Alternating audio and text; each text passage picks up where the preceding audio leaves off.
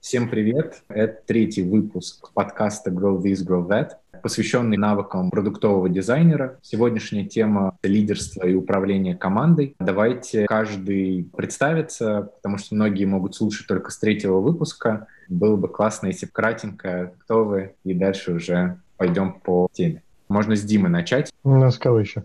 Привет, всем привет, ребята. Меня зовут Дим Смирнов, я из Тинькофф, управляю командой веба. Начинал с лида в Тинькофф, в дизайне уже лет 15, наверное. По регалиям можете судить в наших продуктах. Отлично. Динар, можно тебя попросить, пожалуйста? Да, всем привет. Меня зовут Динар Галимов. Я сейчас э, дизайн-лид в. Это новый банк на европейском рынке. До этого был дизайн-лидом в Модульбанке. Спасибо большое, Динар. Паш, можно тебя попросить?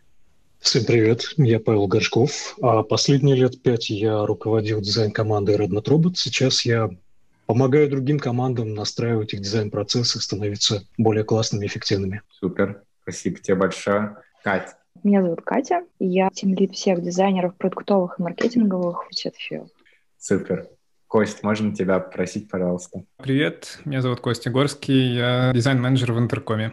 Супер. Меня зовут Чункал, я сооснователь проекта Векторли и моя коллега... Ира, тоже из Вектора. Давайте тогда начнем. Вот человек становится руководителем, дизайн-менеджером. Чего вообще нужно выстраивать управление командой? С четкого, например, определения целей и стратегии или нужно ворваться в бой, как бы начать взаимодействовать командой и как бы стратегию сделать э, снизу вверх? А, бывает часто ситуация, вообще у нас в российском управлении это прям принято, да, то есть нанимать хорошего руководителя, в смысле плохого руководителя, и увольнять тем самым хорошего дизайнера. Вот часто бывает, когда кто-то уходит да, из руководящего звена, и на его место нужен человек. И обычно все думают такие, о, вот этот, короче, вроде похож. Но, блин, так, такие плохие, знаю кейсы, когда человеку прям приходится за полгода вот эти лидерские качества набивать себе. И это большая боль. Во-первых, потеряется очень большая часть команды за это время. Надо, надо вот этому лидеру помогать стать, становиться лидером. Да? Вопрос, конечно, как, но в каждом случае, наверное, по-своему.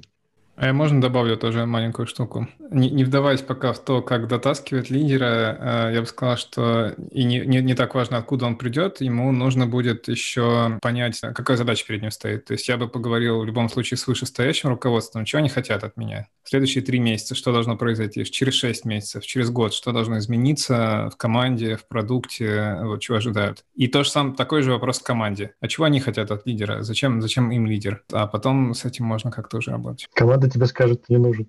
Если она так скажет, это, кстати, супер интересно. Я бы с ней это, про это поговорил. Может быть, я тогда действительно там не нужен.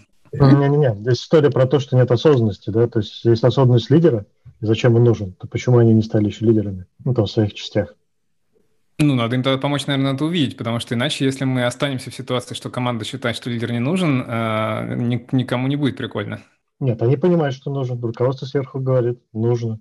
Но вот, вот, вот твой руководитель теперь, понимаешь, просто вот это именно осознанности нету. Типа, что он решает, какие задачи? Твой руководитель. Вот. Ну, понятно, что об этом надо говорить, поэтому нужно транслировать и рассказывать постоянно. Кстати, мне кажется, что большинство людей это как раз очень даже хотят, чтобы у них был хороший руководитель. Конечно. И они не хотят им быть при этом. То есть, мне кажется, опять же, вот если мы возьмем прям типа всех дизайнеров выстроим в линейку и спросим, ты хочешь быть руководителем дизайнеров? Далеко не все скажут, что хотят этого. Небольшой комментарий. А, мне кажется, еще все зависит от структуры компании и самой команды. В некоторых компаниях нужен четкий лидер, такой довольно жесткий, который диктует, и все идут за ним, да, то есть вот у меня такая стратегия, а все идут за ним. Где-то нужен больше друг, где-то нужен больше коуч, где-то нужен там равный себе. То есть у нас, например, это история, где я такой people manager наравне с другими дизайнерами. Я как дизайнер тоже делаю дизайн. Вот, я только их координирую действия. То есть у нас такая история, что не нужен жесткий человек, который пришел, все сломал. И вот если ты пришел новую компанию, и ты лидер. Надо определиться, какая роль действительно будет работать, какую роль от тебя ждут. И совместить эти две штуки, как-то поженить и понять, вообще ты такой человек или не такой. Сможешь здесь ты быть собой, или тебе придется очень сильно много там страдать и все прочее. Вот эта штука очень важная, потому что у нас, например, в команде сформировалось так, что я вышла из дизайнеров, мы наняли дизайнеров как, как раз-таки под меня и под то, как мы хотели, э, чтобы все было, довольно такая горизонтальная структура. И у нас это супер работает. То есть если бы было иначе, наверное, у меня бы, может, и не получилось. То есть тут чисто персоналия должна подойти под то, как это все внутри работает. А вот смотрите, а, вы когда стали первый раз дизайн менеджерами, совсем вот только это произошло, как это было вообще? То есть это было какое-то а, логичное продолжение вашей карьеры или это свалилось на вас такой грудой, тя тяжестью ответственности, когда вы еще не совсем понимали, а что вообще ждут как раз, что вообще нужно делать и кто такой дизайн-менеджер и с какими вы вообще проблемами первыми столкнулись? Сейчас вы уже опытные, набившие шишки, а как, как было тогда? Давай, давай я начну. На самом деле все это началось с фриланса, да, то есть когда ты закрываешь зону ответственности не дизайна совсем. Ну, то есть дизайн такая маленькая штучка. И вообще я даже начинал дизайн по менеджеру. Может, мне проще там, чем э, другим дизайнерам, поэтому. Вот, а потом все только как бы, ну, транслируется в смысле в плане масштаба ответственности, да. Ну, то есть, грубо говоря, просто проект дороже, деньги которым должен э, высекать, так скажем, с гранита должно быть больше. Проблема – это, наверное, мотивация на хороший результат. Точнее, понимание, что его нужно делать отличным и превосходить всегда, да? То есть какое-то такое дивергентное мышление, то есть не останавливаться на достигнутом, а улучшать, улучшать. Вот то, в чем есть продуктовость. Наверное, в этом основная проблема. Ну, то есть дизайнер сделал работу, думает сейчас, о, ну все, на полгода в отпуск. Ну, у многих с этим проблемы, на самом деле. То есть они устают от этого. Ну, то есть ты имеешь в виду скорее а, мотивация других в твоей команде, когда ты стал менеджером, или это про себя больше? То есть я стал менеджером, мне нужно еще больше уделять внимание тому, насколько я качественно выполняю работу и насколько я улучшаю это. Нет, это про состояние того, кем я управляю. То есть у меня есть ресурс, который может просто выгореть и уйти отсюда. Я должен очень чутко следить за тем, чтобы он чувствовал себя комфортно. То я вижу это по качеству работы. Да? То есть я понимаю, что он качественно выполняет свой какой-то классный кусок, а потом был булшит, булшит, булшит, и понеслась. Я говорю, что такое, что случилось? В отпуск его на две недели. Вот. И, наверное, по собесам побегать успеет, но вернется и будет больше увлечен. Есть понятная система мотивации. Но об этом поговорим позже, наверное. Говорим. Блин, Дима, ты, ты правда называешь людей ресурсами? Ну, мы здесь рассказываем. Нет, конечно. Я тоже ресурс для этой компании. Human resources. Спасибо, ну да, мне просто всегда, всегда этот момент как бы сложно с ним было. Как, да, как слушай, ну, конечно, раз, конечно, говорят. когда я с человеком разговариваю, конечно, я так не говорю. И там про себя так не думаю, про других так не думаю. Просто когда я пишу об этом в чатах или когда мне говорят, есть ресурс дизайна, это слово уже настолько прикипело, что я говорю ресурс, ресурс, ресурс. Дим, если сложности, которые ты сказал, самое сложное — это постоянно понимать, что происходит эмоционально сотрудник. Удержать. Ну, то есть удержать. То есть каждый понимает, что качество должно быть классное, то есть он понимает, что нужно там сохранить системность, но при этом не вылезать в какой-то совсем уж там сухой дизайн, да, то есть он должен быть классным с точки зрения нравится или не нравится даже самому дизайнеру. Ну, как бы это не есть критерии, по которым мы меряем. Вот, и просто каждый, когда выдает какой-то продукт, он устает, он сделал какую-то большую итерацию, устал. Нужно уметь переключать, да, чтобы КПД это не падало. И вот для меня, для меня, для меня это прям такой краеугольный камень, супер загадка, как сделать, чтобы КПД только рос. Кто еще с, с какими проблемами сталкивался в начале своего пути? Самое страшное было. Слушай, ну я могу сказать, я просто ничего не понимал на тот момент. Шел дизайн-руководитель, мне предложили им стать. Э, у меня было слабоумие и никакой отваги, э, но я согласился, потому что звучало вроде прикольненько. Ну, может быть, тогда с какие первые такие сложности, которые тебе, проблемы, которые тебе разруливать пришлось, когда ты только стал? Одна, да, одна, одна из больших проблем как раз была, когда один из дизайнеров совсем не перформил, и было очевидно, что надо что-то делать, а я совершенно не понимал, как к этому подступиться. Вот, в итоге просто руководитель руководитель, который работал рядом, мой руководитель помогал, по сути, за меня все это делал, на самом деле, mm-hmm. я учился, можно сказать. Это, по сути, было управление производительностью первого продуктового дизайнера, то есть делегированием задач, там, или это именно какой-то вопрос мотивационный был? То есть... Скорее даже не производительностью. Когда было уже очевидно, что этот дизайнер не производит ничего хорошего, надо было что-то делать. Можно я чуть добавлю? У меня просто история похожа на Костина. Я тоже пришла, и ушел человек, и мне сказали, слушай, и я такая, ой, прикольненько. И такой же дизайнер, который плохо перформил, и я такая, блин, что делать? И меня зовет Сева и говорит, Кать, будем говорить, но, скорее всего, увольнять. вот это была моя первая задача вроде будущего тим лида. Сначала поговорить, дать фидбэк негативный, довольно жесткий, а потом попрощаться. Это было, на самом деле, первое и самое сложное, Остальное все казалось гораздо проще. А, ну, у нас была такая довольно классная история в том, что а, не было ничего, ну, то есть не было никаких дизайн-принципов, не было других дизайнеров, не было команды, и хотели сильно расти, хотели все это строить, и пришлось все строить абсолютно с нуля. Нанимать второго дизайнера, третьего, четвертого, пятого, объяснять им, как вместе работать, придумывать, как вместе работать как э, дизайн-команда, либо по продуктовым командам разбиваться, там, экспериментировать и все прочее. Абсолютно все придумать необходимо было как-то. Но у меня тогда была отвага, потом она через э, где-то полгода, я поняла, куда я вляпалась.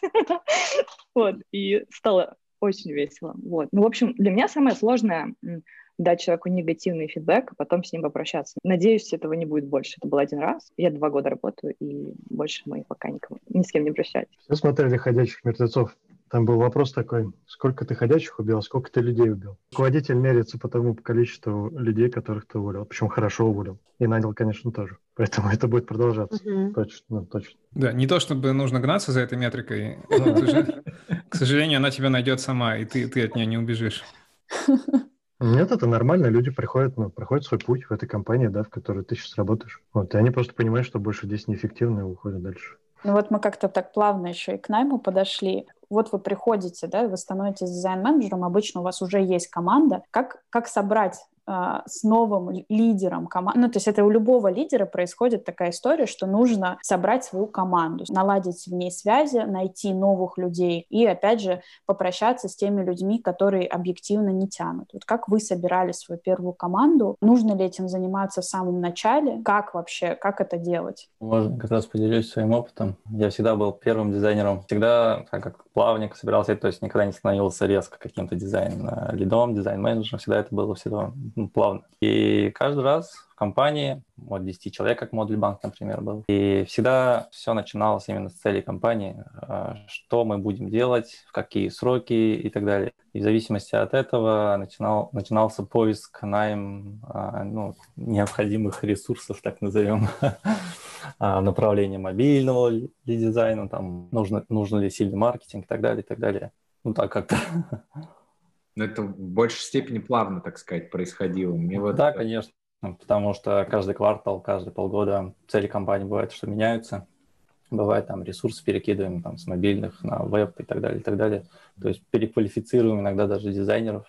Все, понял. Кать, я бы вот еще у тебя хотел спросить, прям перезапускали всю эту историю, мне приходилось как бы искать людей под новые цели и так далее. Можешь этим опытом чуть-чуть а, поделиться, рассказать? Да, у нас был на самом деле с места в карьер, потому что не было хорошего опыта найма дизайнеров не было, а у меня его тоже не было, в общем.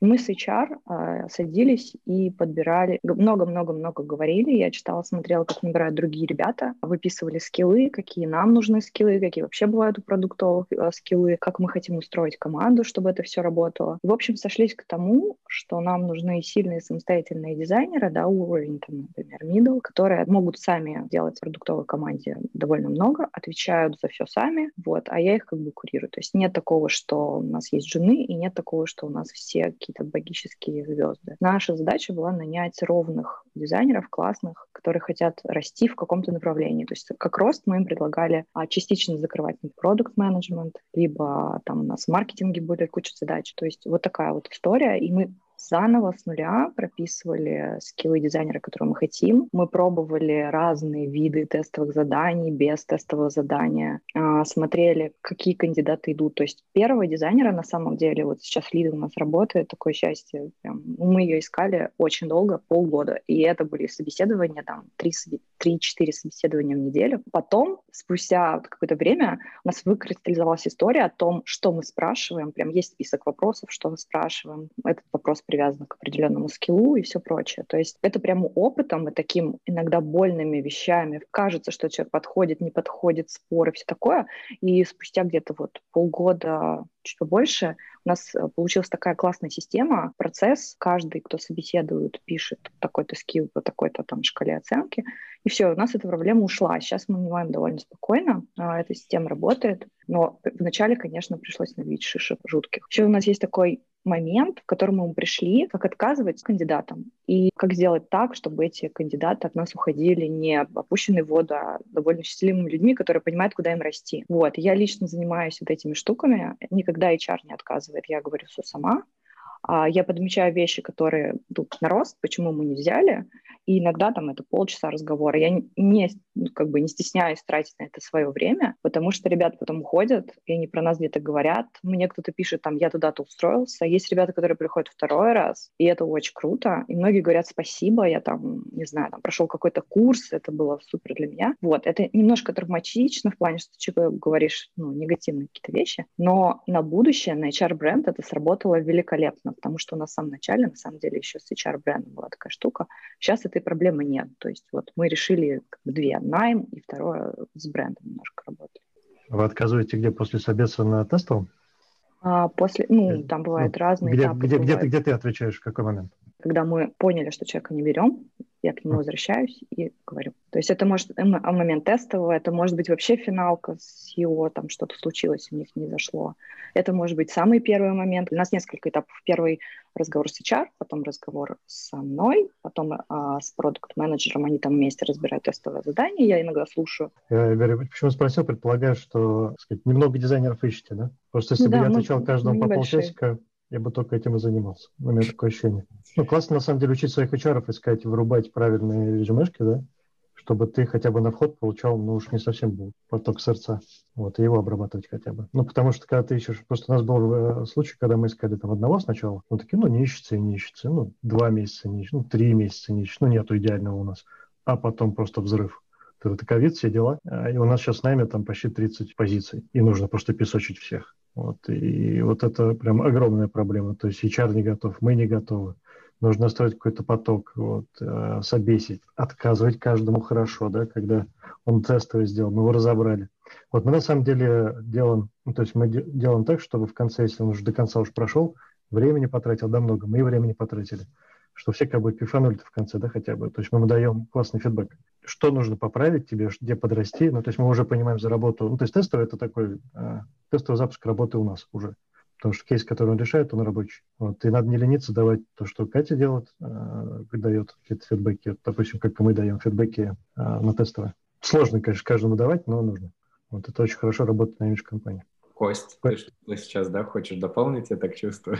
Я чуть-чуть хочу бросить, но я полностью согласен с Катей и с Димой. Фидбэк супер важен, когда человек потратил время. Мы просто в прошлом году отменили тестовые как явление, и мне кажется, очень прикольно получилось. И мы больше их не даем вообще. А на что смотрите во время найма? На все остальное. У нас довольно, довольно, там довольно много собеседований в, в процессе. Одно из них — это презентация портфолио. То есть мы просим человека просто 2-3 кейса из недавнего очень подробно показать, и очень много вопросов по ним задаем. Вот. И еще несколько собеседований есть, на которых которых задачки какие-то решаются прямо на собеседовании, ну, типа whiteboarding exercise, условно говоря. Сейчас приходится это там сложнее делать в фигме или в мира, потому что мы не можем в офисе встречаться с людьми. Вот. Раньше это было на доске действительно. Вот, и это, в общем-то, сигнала от этих вещей более-менее хватает. А с тестами проблема то просто в том, что они сильно скашивают как раз выборку в пользу более молодых, горячих и свободных ребят. Если мы хотим нанимать там сеньоров, условно говоря, принципалов и там высокий уровень, обычно эти люди уже, у них столько работы, дел, подкастов, проектов, семей, не знаю, всего остального, что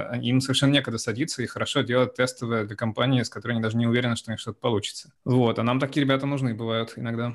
Просто ищем от middle, middle plus, поэтому ну, Важно там, наверное, проект. реалистичнее, да. Та, как харды, есть, харды, да. харды важны. Очень важно. Ну, да, я выскажусь, наверное, в защиту тестового, но да, скорее где-то в районе именно рабочих рук, не топовых позиций, потому что чем выше квалификация, тем больше нужен какой-то личный подход. Но один из критериев, например, по которым а, робот нанимал дизайнеров, это энтузиазм. То есть мы брали людей, которые хотели работать прямо вот у нас. То есть это не было прям вот требованием каким-то жестким, но это очень приветствовалось, просто потому что этот энтузиазм достаточно хорошо трансформировался в быстрый профессиональный рост внутри. То есть мы все были в этом заинтересованы. Тестовое задание, да, это такая определенного рода отсечка которая гарантировала то, что у человека, который за него взялся, есть уже какой-то минимальный энтузиазм, достаточно для того, чтобы инвестировать э, свое время в это. Само собой, я здесь соглашусь с ребятами, которые примерно эти мысли озвучили прежде, эта инвестиция времени и усилий должна быть взаимной. То есть если человек инвестировал свое время, сделал тестовое, которое ты попросил сделать, то как минимум ты должен дать какой-то фидбэк, вне зависимости от того, ты это тестовое сделал успешно, на твой взгляд, или нет. То есть, если да, то замечательно, ты разобрал, что тебе понравилось, что не очень. Если не успешно, подсказал, что нужно подтянуть, чтобы, допустим, через какое-то время этот же человек мог снова прийти к тебе. В чем еще сложность с тестовыми, особенно если это внутренние проекты? Там очень часто гигантское количество контекста, который есть у людей внутри, и который они как будто бы ожидают человека угадать. То есть они говорят, нарисуем, например, новую версию главного экрана нашего приложения. Но извините, я не знаю, как сейчас работает ваше приложение, какие у вас вообще цели, какие там метрики, что сейчас происходит. Мне нужно все это, получается, придумать, написать мои предположения такие, что, скорее всего, вы хотите вырастить конверсию, поэтому я сделаю то-то и то-то. Но это может быть абсолютно, ну, типа, пальцем в небо, я могу угадать, я могу не угадать. И, ну, типа, я не представляю себе, как сделать тестовое на, настолько, ну, поставить задачу, чтобы это действительно имитировало реальную работу, где у человека доступ к огромному количеству данных, исследований и всего такого. Это интересная мысль. Знаешь, наверное, здесь есть некоторая разница между продуктовой командой потому что вот твой подход, который ты озвучил, он именно такой продуктовый, и агентской.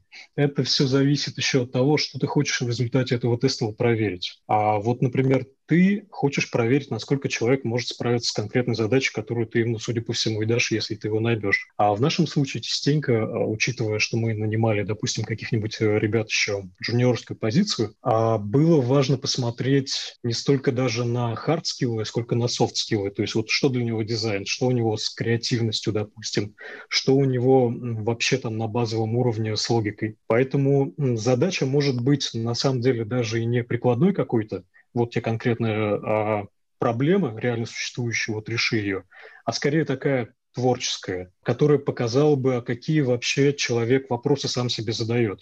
И в этом случае она может быть описана так достаточно широко, как раз чтобы человека спровоцировать какой-то мыслительный процесс, чтобы ты потом по его э, презентации понял вообще, насколько у него с логикой все хорошо, а насколько у него с фантазией нормально, как он вообще мыслит. Это можно понять по предыдущим работам? Не всегда, но зачастую. Ну, скажем так, э, тестовые, вот в нашем случае, а, это была такая штука, ну, с одной стороны, это отсечка, отсечка, которая проверяет энтузиазм и желание человека работать вот именно в этом месте. С другой стороны, это все-таки дополнение каких-то вещей, которые я не смог пока еще вытащить из его портфолио.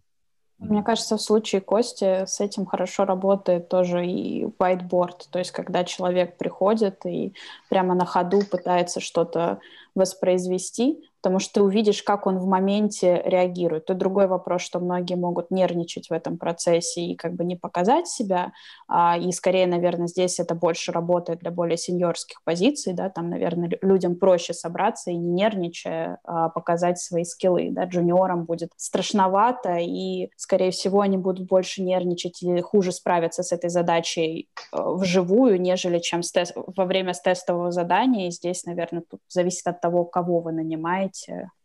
Себя начали практиковать так называемые экспресс-тесты, когда давали человеку 2-3 часа на тестовое задание, и всегда давали задание а, именно той задачи, которую вот буквально только, только что мы сами сделали в продукте. То есть даже не выпустили, а только вот там с ребятами спроектировали, там человек 4-5 работал над одной задачей, все знали, ну, там, смотрели, кто как мыслит, там, у кого какие идеи были, и потом а, по результатам этого теста смотрели, как, ну, как этот кандидат мыслит да, по сравнению со всеми другими дизайнерами, дает ли лучший результат или хуже, даже для того, чтобы определить его уровень действительно нашей команды. Это очень хорошо себя показало, потому что какие-то, если э, давались большие тестовые, которые там один-два дня, а, человек всегда пропадал. Ну, в 50% случаев человек пропадал, если там не было оплачиваемым. Очень, очень нежная болящая тема найма у всех.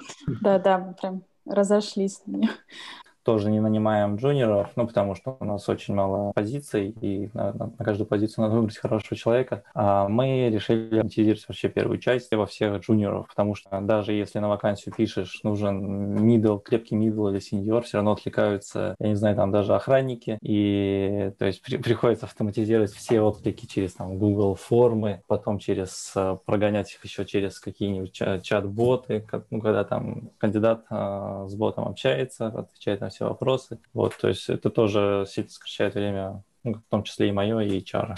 Я хотел Костю чуть-чуть возразить, если позволите, по поводу отсутствия тестов. Ты знаешь, просто, наверное, на позицию джуниора это прям вообще ок. Ну, потому что у него должно быть просто ну, хотение, желание, да, вот вырубать то, что нужно тебе.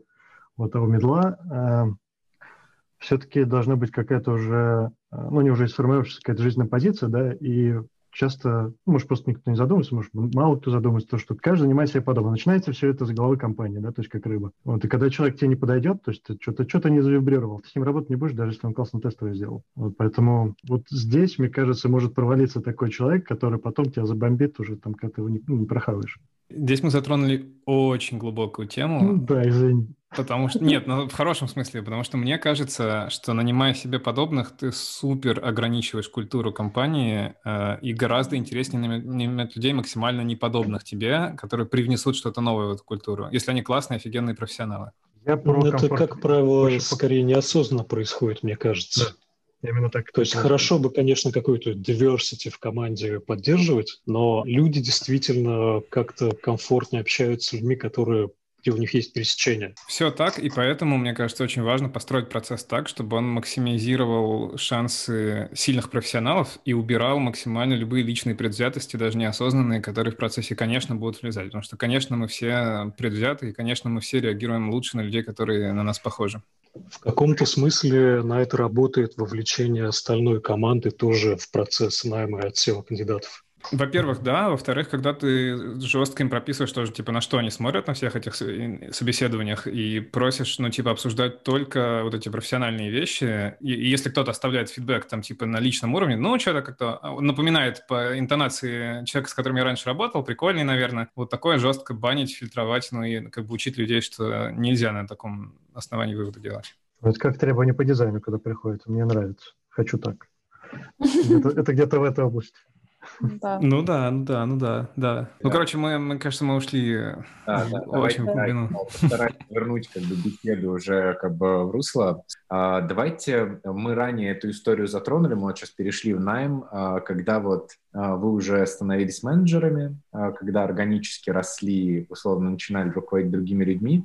Есть такая большая проблема, мне кажется, у каждого дизайнера, когда он становится руководителем, связанная с делегированием. То есть как перестать делать работу за других людей, где вот эта грань между делегированием и менторством.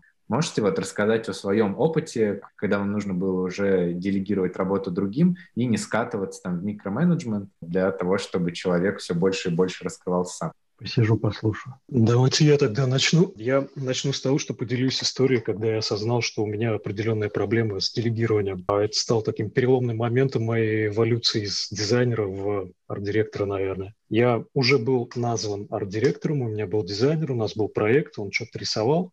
В какой-то момент э, я, глядя на макет, в общем, мне, мне там все не нравилось. Я не мог даже озвучить, что именно, потому что я был начинающим арт-директором, но я потом уже осознал, это просто было не то, как это сделал бы я. В общем, дошел до того, что я у него забрал этот макет, там, что-то день потратил на то, чтобы переделать, показал. А в итоге, когда с незамыленным взглядом посмотрел на эти оба макета, увидел, что они разные стилистические, там, может быть, у них были разные подходы, но а, нельзя было сказать, что один из них был принципиально лучше другого. А, и вся эта ситуация как оказалась ужасной. То есть я потратил свое время как руководитель, я демотивировал человека, потому что взял и переделал за него работу, которую он сделал, при этом, в общем-то, с точки зрения какого-то эффекта не добился ничего абсолютно. То есть оно было не хуже, но вот оно ровно такое же. Вот после этой ситуации я как-то серьезно задумался над тем, что вообще-то а, люди не должны делать какие-то вещи так, как их сделал бы я, а, нормально будет, если их результат будет соответствовать критериям качества а при этом они могут добиться его каким-то другим образом. И нормально, если они придумывают что-то свое, абсолютно нормально, даже круто. И вот после этого я начал стараться, по крайней мере, как-то отпускать, то есть озвучивать свои ожидания к результату, но там, где это не было необходимо, не говорить, как это должно быть сделано только если сталкиваюсь там, с какими-то проблемами. А мне было очень сложно, я постоянно себя бил по рукам, у меня, в общем, прошло какое-то время, прежде чем я научился это делать, но пока у меня есть э, такой подход. Я стараюсь давать людям по максимуму, который они могут потянуть, и даже чуть-чуть больше при этом держать руку на пульсе, чтобы в какой-то момент там, подойти, когда я вижу, что действительно что-то не получается. Как правило, это дает хороший результат с точки зрения роста. Причем это я из этой истории продолжающейся вынес то, что люди, когда ты им доверяешь, могут удивить, приятно удивить. То есть иногда, конечно, это приводит к тому, что та ноша, которую ты им даешь, доверяя, оказывается для них там слишком сложная, но тогда, да, тебе уже как руководителю в этих случаях нужно подключаться, что-то делать. Спасибо большое, Паша. Ну, я дополню, да, про делегирование. У нас еще была история с ростом, то есть, когда я пришла, я рисовала вообще все сама, а, и делегировать было нечего, можно было только, не знаю, там, выделять время для сна. Вот. Когда появился там второй дизайнер, сложность была в том, что хотелось все отдать, но мы не могли договориться о том, как, какой общий критерий качества у нас будет. То есть мы начинали спорить, говорить, там, у меня лучше, это решение, это решение. И, в общем, это затянулось там, какое-то время, пока мы не пришли к тому, что нужно определить общие критерии и идти к, нему, к ним, соответственно, каким угодно способом. То есть ты можешь прийти к нему как угодно. И мы решили прописать эти критерии хотя бы минимально, чтобы следующим дизайнерам было понятно, как до этого дойти. Моя боль, конечно, в том, что я вижу и хочу сразу нарисовать по-другому, и тут не знаю, время, наверное, помогает. время, терапевт и все прочее. Вот. А, ну, мне помогло вот таким а, толчком для того, чтобы я стала доверять, и, как Паша сказал, классная штука, что когда ты доверяешь, люди могут удивить. А когда я действительно увидела, что меня начали удивлять, а, причем так феерически удивлять э, дизайнеры, которые вот, ну, я не ожидала, что сейчас будет так. Вот. И я поняла, что для меня самая главная штука в мотивации. Прийти поговорить с человеком так, чтобы им после разговора захотелось побежать и нарисовать все прекрасно, а не прийти и сказать, тут все было плохо, знаешь ли, вот я лучше тебя. Сказать ему, как он классный, что в нем есть много всего, иди подумай, сейчас у тебя все получится. Ну, каждому, соответственно, надо что-то свое сказать после такого человек начинает удивлять, и дальше уже проблем. У меня проблем с делегированием нет. Просто у меня проблемы скорее, как замотивировать, чем заделегировать. На самом деле с делегированием проблема у всех руководителей, вообще у всех людей, да. Вот это вторая проблема после коммуникации в любой компании в России.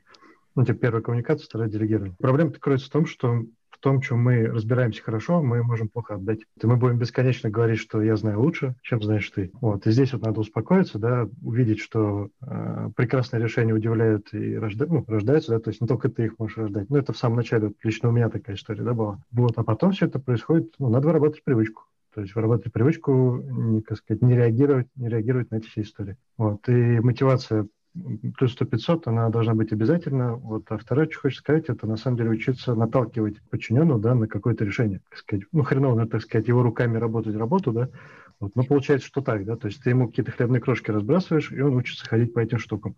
Вот задачу-то решать на самом деле очень простую. Вы решаете пользовательскую задачу и бизнесовую задачу, чтобы два человека, представителя в этой компании, были довольны. Вот, и когда он научится создавать вот эти вот с помощью интерфейса э, связи, то э, проблема решится. То есть ты уже видишь, что можно доверять, ошибок стало мало, до свидания, свободный путь. Как так? И официально прокачан.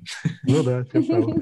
А, Костя, я хотел спросить, когда команда из э, сеньоров состоит, просто делегирование простой, то есть он уже умеет все делать сам, но все равно там оказываются люди, которые остановились и абсолютно непродуктивны. Есть э, очень классный фреймворк, который называется ситуационное лидерство, который говорит о том, что как раз нужно разные модели руководства включать в разных ситуациях. Вот, и там есть такое понятие, оно мне очень нравится, рабочая зрелость по задаче. Это значит, что по каждой задаче мы задаем два вопроса. Может она это сделать и хочет ли она это сделать? Вот, и если что-то из этого поломано, то руководителю нужно включаться, потому что в конечном счете руководитель отвечает за то, чтобы дело было сделано. Например, если у нас сеньор, но он почему-то совершенно не хочет это делать и начинает, типа, не знаю, по-тихому саботировать задачу или что-то еще, руководителю нужно включаться. Или у нас прекрасный суперопытный дизайнер, но просто эта задача совершенно новая для нас всех, и он ее никогда не делал, и непонятно, ну, как, как он с ней справится. Тоже руководитель может поддержать и помочь, не знаю, как-то мягко. Хотя бы там коучингом каким-то легким.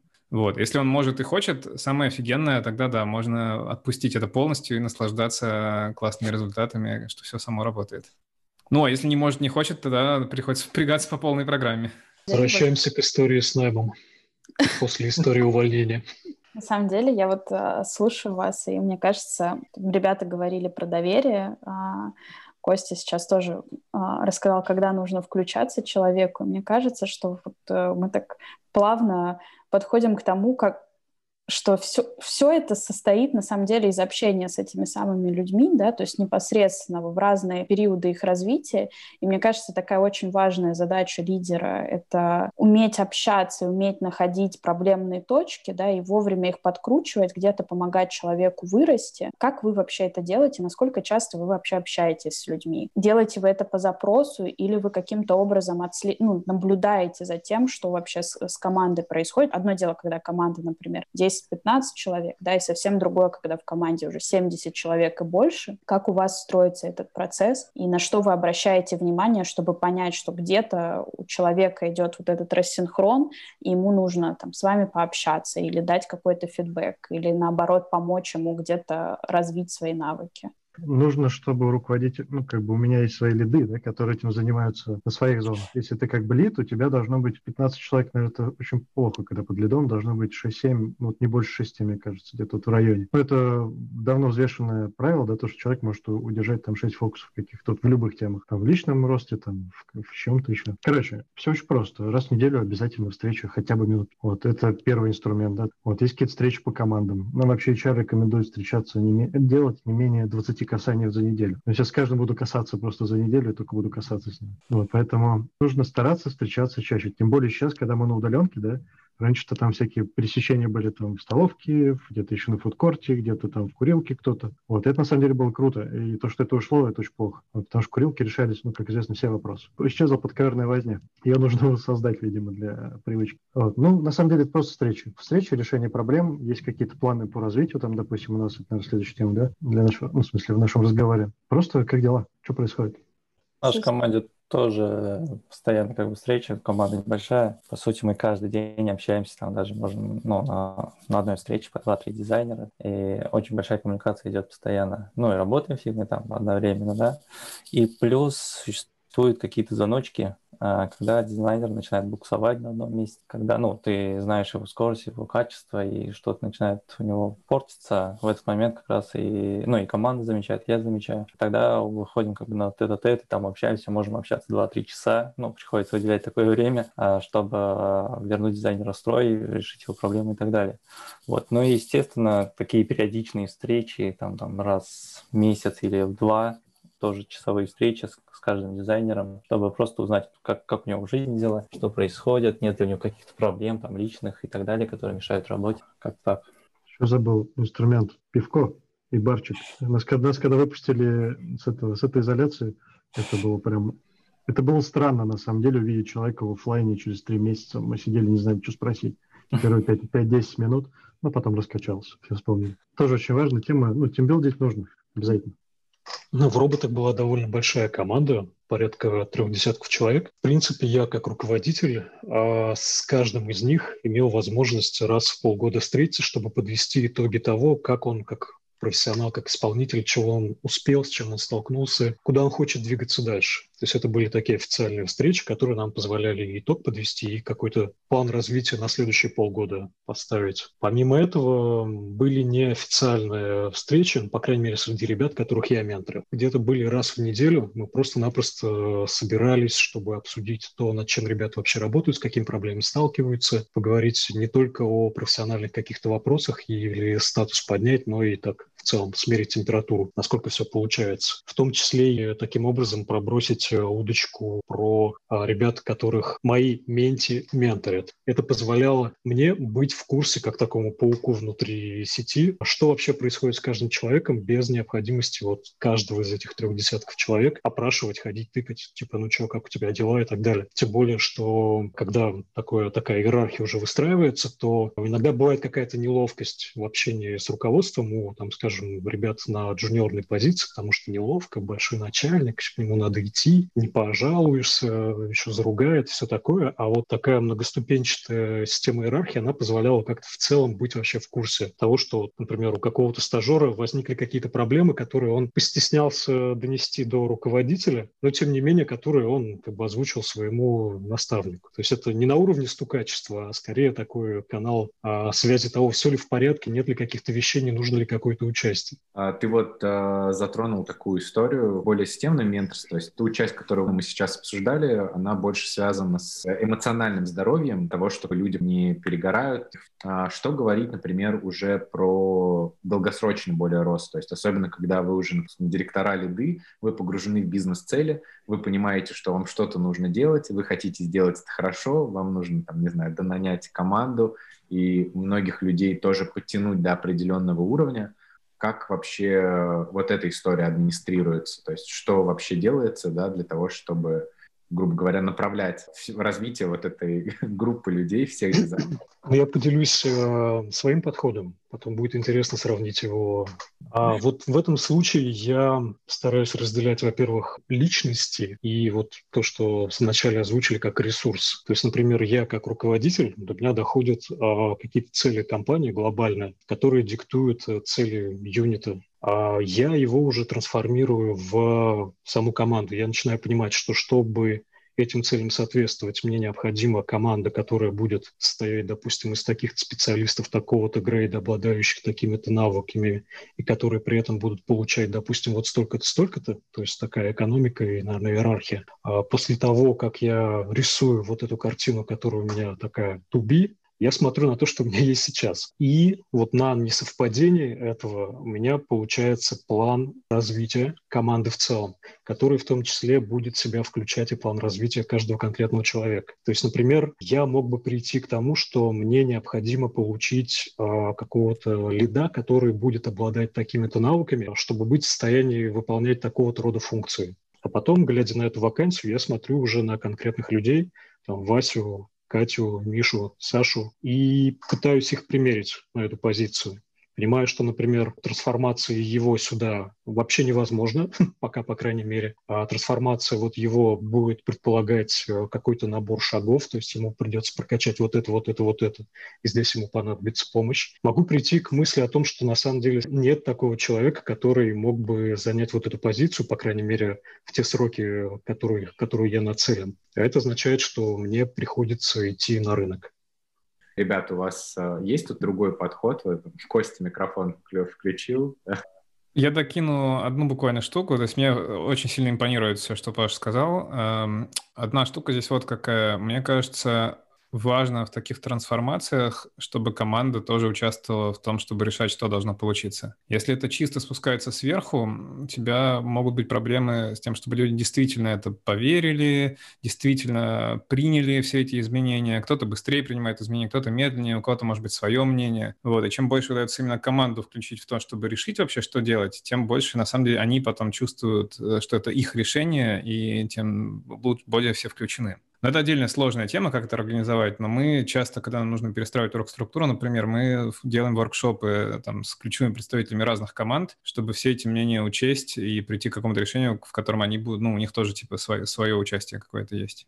А я хочу докинуть про мнение команд, про то, как кто куда хочет расти. Мы на самом деле довольно маленькие, и у нас всего четыре продуктовые команды, поэтому вольны делать, что хотим. И у нас практикуется такая штука, дизайнер нанимается, он работает какое-то время, и где-то через там 3-6 месяцев я спрашиваю его, а куда бы он хотел расти. И тут мне интересно услышать вообще все, что мне говорит человек, абсолютно все. Там, я хочу быть продуктом, я хочу быть арт-директором, хочу быть кем угодно. И дальше я просто все это собираю, и мне важно, чтобы ну, человек был услышан. И у нас так устроена команда, что дизайнер может сочетать в себе несколько, если он сильный, ответственный и может взять на себя то, что он попросил, немного разные роли. Дизайнер slash product менеджер, дизайнер slash фронтендер, дизайнер slash slash дизайн-менеджер. Бывает такое, что сейчас мы не можем человеку предложить то, что он хочет, но я говорю, мы будем искать, и в какой-то момент образуется место, где человек может попробовать свои силы что-то поделать. Вот. И таким образом получается очень круто, потому что все абсолютно дизайнеры, которые что-то хотели, вот сейчас они это получили, что-то либо попробовали, либо продолжают это делать. И таким образом а, ну, человек может у нас расти в любую сторону, а может в какой-то момент отказаться, сказать, у меня не зашло,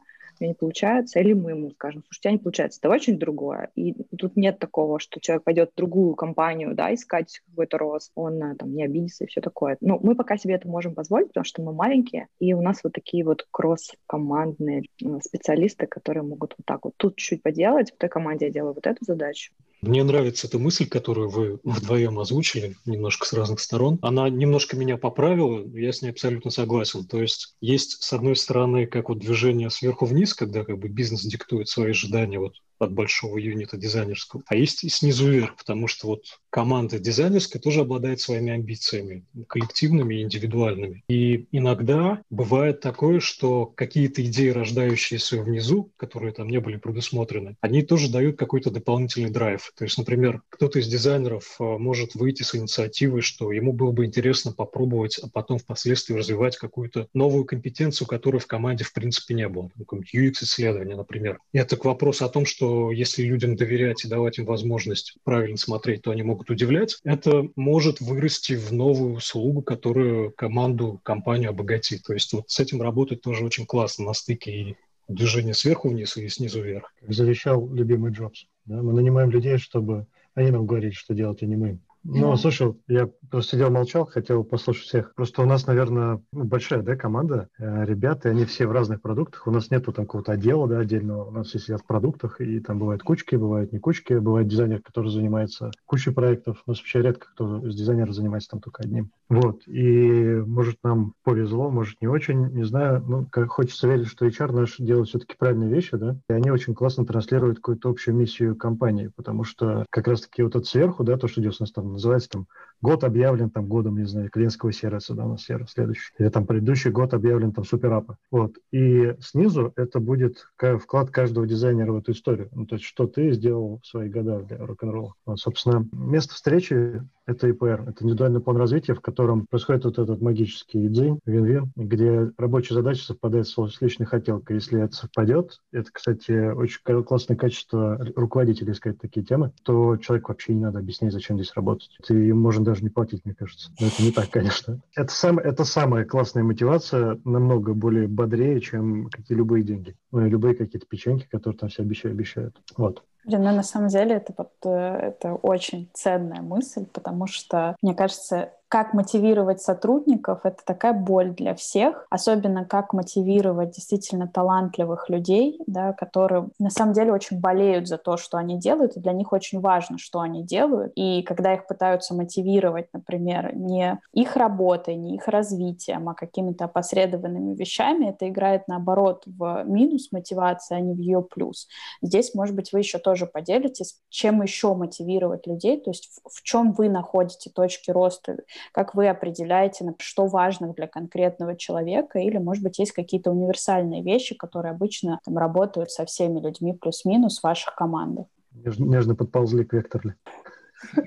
Еще, еще нет, но мы учимся, учимся с помощью векторли это тоже делать. Слушай, ну, на самом деле вопрос очень сложный, потому что для каждого индивидуальный, да. Но как-то через личное восприятие ты это начинаешь понимать, да, то есть где человека растить. Вот на самом деле, если там как-то градировать эту историю по скиллам и сделать какой-то skill set, ну, допустим, для продуктового дизайнера, да, skill set, допустим, для граф, skill set для всех остальных, то через простую оценку там вот этого взвешенного, да, среднего, или, короче, ты можешь увидеть хотя бы какую-то точку. Вот, допустим, вектор я там зарядил свои, себя оценил, и меня оценили. Я вижу такой, ого, в UI у меня что-то минус. Как бы, а зачем мне уже нужен-то? В принципе, это как бы мне уже особо и не нужен. Я вижу какие-то истории, потом начинаю копать, в чем проблема, и вижу, что нужно поразвивать. Задай себе вопрос, действительно ли это так. Вот. И через личные э, беседы, да, все это происходит. Ну, то есть есть встреча перед таким планом развития, да, то есть человек сам придумывает, что он хочет, какой, какой вклад он себе на следующие полгода принесет, а я ему приношу какие-то рабочие задачи. Мы такие пересечения, оп, нашли или выстрелили, да, как-то совместно. Пока как-то так. Ну, то есть, мне кажется, здесь человек-человек, да, разговаривает, поэтому здесь только общение. Я хотел докинуть еще, э, очень резонирует со мной TED Talk Дэна Ариэля про мотивацию, э, который говорит, что есть три вещи, которые сейчас мотивируют людей вот в креативных индустриях больше всего. И, ну, типа, я вижу это каждый день в работе, что реально это так и есть. Эти три вещи — это миссия, зачем мы делаем то, что мы делаем, зачем наша компания существует, э, чем мы хотим изменить в мире. Вторая — возможность учиться, с какими классными ребятами я работаю, э, чему я у них могу научиться, могу ли я понаошибаться и поналомать дров и стать более крутым сам. И третья — автономность. Есть ли у меня пространство, где я могу как раз-таки сам ошибаться, сам действовать, где мне никто не будет досконально говорить, что и как делать, что и, и я смогу привнести, не знаю, какие-то свои самые сильные качества в сторону той миссии, к которой мы идем. Вот, если получается создать среду, в которой эти вещи есть, то люди обычно очень счастливы там работать. Мне кажется, для человека очень важно иметь простор для действия. Получается, влияет ли он, да, обладает ли он каким импактом на бизнес? Как вы это доносите до человека? То есть для, до команды, например, в целом? Какие вы инструменты для этого используете? Ну, в нашем случае дизайнер в маленькой продуктовой команде отвечает целиком за все, что с этим продуктом происходит, поэтому, мне кажется, там довольно-таки наглядно все, что с импактом. По каждой задаче в конце мы смотрим, что получилось с теми метриками, которые мы ставили как цель к этой задаче определяли, и очень хорошо видно, сработало, не сработало, получилось, не получилось. Ну, плюс там фидбэк от людей и прочее, прочее. То есть очень много каналов, по которым видно, работает или не работает то, что мы запустили. А дизайнер все это дизайнил, поэтому, конечно, он, ну, типа, чувствует непосредственно, к чему привели его действия. В конце, если импакт был хороший, то нужно обязательно поделиться на команду, рассказать о том, как хорошо он это сделал. Ну, то есть поделиться результатом, ну, у нас это часто происходит на каких-то ретро, да, то есть рассказываем просто, все живут в этой задаче, что-то кто-то тоже докидывает туда, вот, и все-таки в итоге это получается не один человек даже поделал, да, там уже целое шобло этих дизайнеров потрогал, вот, и всем кайфово от того, что там, ух, нифига себе. Круто ну да, кстати, я... если не получилось, то тоже очень прикольно поделиться и сказать, вот у нас была такая ставка, она не сработала, ну, и... да, да супер-супер для всех момент, супер э, обучающий момент как раз, ну, типа и для, и для этой команды, и для остальных тоже. Потратили денег нашего, нашего этого руководителя. Не, на самом деле путь, э, когда мы узнаем, в смысле, делаем ошибку, мы узнаем, узнаем путь, который, в который идти не надо, да, то есть, да, он был дорогой, но не факт, что он был бы да, не дороже, да, если мы сделали бы другие ошибки. Конечно, ошибаться, конечно. Ошибаться необходимо. Два да. раза сходить не надо туда. Ну да, да, но типа никто из нас не знает же, что на самом деле сработает, а что нет, поэтому очень интересно все пробовать и смотреть. Еще вот про мотивацию. В реальности, да, еще возникает такая ситуация, когда планы все меняются из-за какой-то там ситуации такой, как там, не знаю, там, ковид, например, и приходится резко передоговариваться, как мотивировать продуктовые команды вот в условиях такой неопределенности, как с человеком говорить, что типа, да, вот мы это цели тебе поставили, но все пошло не так. Бывают вообще такие ситуации? Вот, кстати, хороший вопрос, бывают ли такие ситуации. Почему она вообще возникла, да, эта ситуация? Ну, то есть вроде план должен был стоять. Компания та же, условия поменялись, ну и что? План-то остается тот же. Скорее всего, знаешь, задачи были, не знаю, в твоем конкретном кейсе, да, который ты рассказываешь. Я часто встречаю, почему план ломается, потому что он блин, поставлен на задачу в джире. Ну, это прям вообще неправильно. Ну, то есть мотивировать своего сотрудника делать свою работу. Ну, типа, человек и так должен ее делать. Ну, просто здесь история то, что верхний уровень, да, не поставлен. То есть, может, KPI какой-то не показан, если он нужен, да, дизайнеру. А, имеется в виду, что если за дизайнер отвечает за KPI продукт. Наверное, это здорово, но как бы не основное, что должно быть. Короче, я хочу сказать, что, что нужно как-то больше выходить на другой уровень. Мотивация делать эту работу хорошо, да, то есть мотивированно классно, не знаю. Ну, просто мне пример, конечно, привел. Вот, в общем, перестать задачи ставить из жира и начать разговаривать с людьми и узнавать, что они хотят. Это позволит дать ресурс, с помощью которого они дадут, дадут классный результат тем задачам, которые и так нужно делать. Вот для этого есть жира, в который можно планировать все, что угодно. Ты сказал, перестать ставить задачи из жира, ты имеешь в виду, что абстрагироваться просто нужно какие-то ну, более верхнеуровневые какие-то задачи формулировать? Ровно то, что говорил Костя, да, вот эти три штуки. Ну, то есть должна быть какая-то амбициозность и должна быть какая-то миссия. Да? То есть ставить задачи жира, ты как в лесу находишься, в джунгле. Вот, то есть ты должен на, ур- на уровень выше выйти, на, эти, на квадрокоптере подняться над этим э, джунглями такие и видеть просеку. Вот туда мне нужно идти. Это куча задач, которых нужно решить, чтобы дойти вот до туда. А, собственно говоря, какой-то комфорт должен быть правильный в голове. Наверное, надеюсь, я понятно объяснил. А, я хотела про неопределенность немножко поговорить. На самом деле у нас уже большая компания, но мы все равно стартап. Много экспериментируем, и у нас меняются не то что планы, а сейчас мы думаем, вот этот сегмент аудитории, он наш, мы хотим попробовать поработать в ту сторону. Потом там через три месяца мы пробуем что-то еще, пробуем что-то еще. И работая два года, я поняла, что мы и есть нестабильность. То есть у нас в компании стабильность — это три месяца. И это не исключает того, что у нас есть планы, четкий вектор, миссия и все прочее. Но из-за того, что очень много экспериментов, мы довольно подвижны. У нас приживаются люди, которые это обожают. То есть люди, которые... Я условно для себя делю дизайнеров, которые подрывные, готовы поймать то, что ты им кидаешь мяч. Вот так вот будет. Он такой, о, давайте. И раскручивает, раскручивает, раскручивает. И он довольно хорошо относится к неопределенности. И дизайнер, который уже хочет успокоиться, спокойно рисовать себе вдумчиво. Там, а не буду там плохие слова говорить, но пойти в Яндекс, там, посидеть, хорошо подрисовывать долгие. Долгий-долгий процесс. Ну, просто Яндекс немного... Костя сейчас Ну, более крупную компанию, где можно долго, спокойно и медленно идти какой-то какой-то цели. Вот, как бы такие люди, ну, у нас на самом деле такие люди не живут. Вот. А первый тип живет, который поймает мяч, отбросит и еще тебе расскажет, как еще можно. То есть это про тип людей, и вот это вот то, что сейчас происходит вокруг, да, в нашей компании, ну, например, это не сюрприз. И я, я как бы понимаю, что вот такой человек приживется, вот такой выбор типа личности. Кость, ты будешь защищаться? Ну, не думаю, что есть смысл защищаться в этой ситуации. Я, я скажу, может быть, только что, ну, в большой компании действительно бывает, что человек может, условно говоря, затеряться, не знаю, как-то больше расслабиться и делать что-то долго. А в маленькой компании, конечно, нужно гораздо больше вкладываться, гораздо быстрее показывать какой-то результат и все такое. Вот. Но в Яндексе сейчас, по-моему, дофига точек, в которых супер быстро все движется, и они как маленькие компании, а то и, ну, типа, похлеще по энергии. Так что тут все неоднозначно. Да, на самом деле соглашусь. Вот есть Дзен, например. Мы общались с Сергеем Томиловым, кто там дизайн-директор, и они руку на пульсе держат постоянно. То есть даже сам формат взаимодействия с работой и как там люди двигаются. Не будем обобщать. Время подходит к концу уже. Если у вас есть желание, например, какую-то тему затронуть, которую мы вроде по всем темам, которые анонсировали, так или иначе прошли, возможно, какие-то затронули не так глубоко, как э, хотелось бы. Если что-то хотите еще вкинуть. А у меня есть вопрос к, ко всем ребятам, как они учатся софт-скиллам? Где, как, куда идти, что читать, что смотреть? Как вообще учиться? Не, не учить, а учиться самому.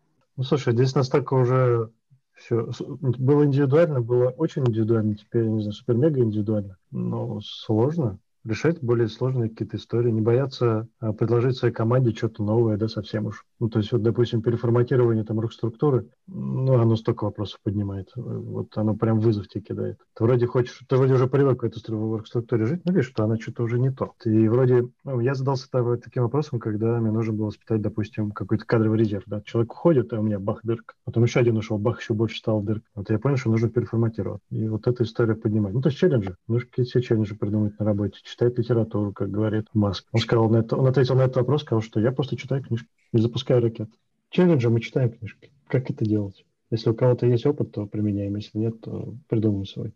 Я очень сильно плюсую то, что Дима говорит, э, очень сильно все резонирует. И еще одна штука, которая для меня хорошо работает, э, разговаривать с людьми. Я быстрее всего, мне кажется, учусь, если у меня есть какой-то конкретный вопрос, типа, как делать X. Я стараюсь найти людей, которые это делали, и с ними поговорить. И удивительно, для многих, может быть, какое количество людей из других компаний с удовольствием с вами про это поговорят э, и расскажут, как они это делают. И для меня это самый быстрый способ въехать. А они потом могут накидать еще каких-то книжек, статей, чего-то еще, вот, но обычно это очень быстро помогает прямо на следующий уровень прыгнуть сразу как можно сказать, начинающий дизайн-менеджер. Я думаю, что ей, может быть, конкретные вы посоветуете книжки или там конкретный челлендж. Режим дня выстроить, ну, только на постоянной основе, да? Ну, короче, это через личную эффективность прокачивается очень много. Ну, и команде позволить, ну, просто потом транслируешь этот опыт какой-то и видишь, что и им это тоже помогает, оказывается. Про менторство вот Костя заплюсую точно. Как бы мы просто еще в сфере такой работаем, где знания здесь они на кончиках как бы у людей пальцев находятся. Книжку там вы напишете, когда уже на пенсию выйдете. Опыт этого подкаста показывает, что даже вот пообщаться, обменяться мнениями интересно получается и живо. Слушай, ну это уровень Тони Робинсона, это что? Да, да, это Д и А. Ну на этой фразе надо заканчивать, честно. Ребят, спасибо вам большое. Вдвойне спасибо, что вечером после работы включили. Понедельник. И без пива с вином. Я надеюсь, всем было интересно, полезно и не, неприятно. Мне неприятно. Называется приятно, да? Вот. Все, спасибо, ребят. Спасибо всем. Пока-пока. Круто, спасибо. Пока-пока. Пока.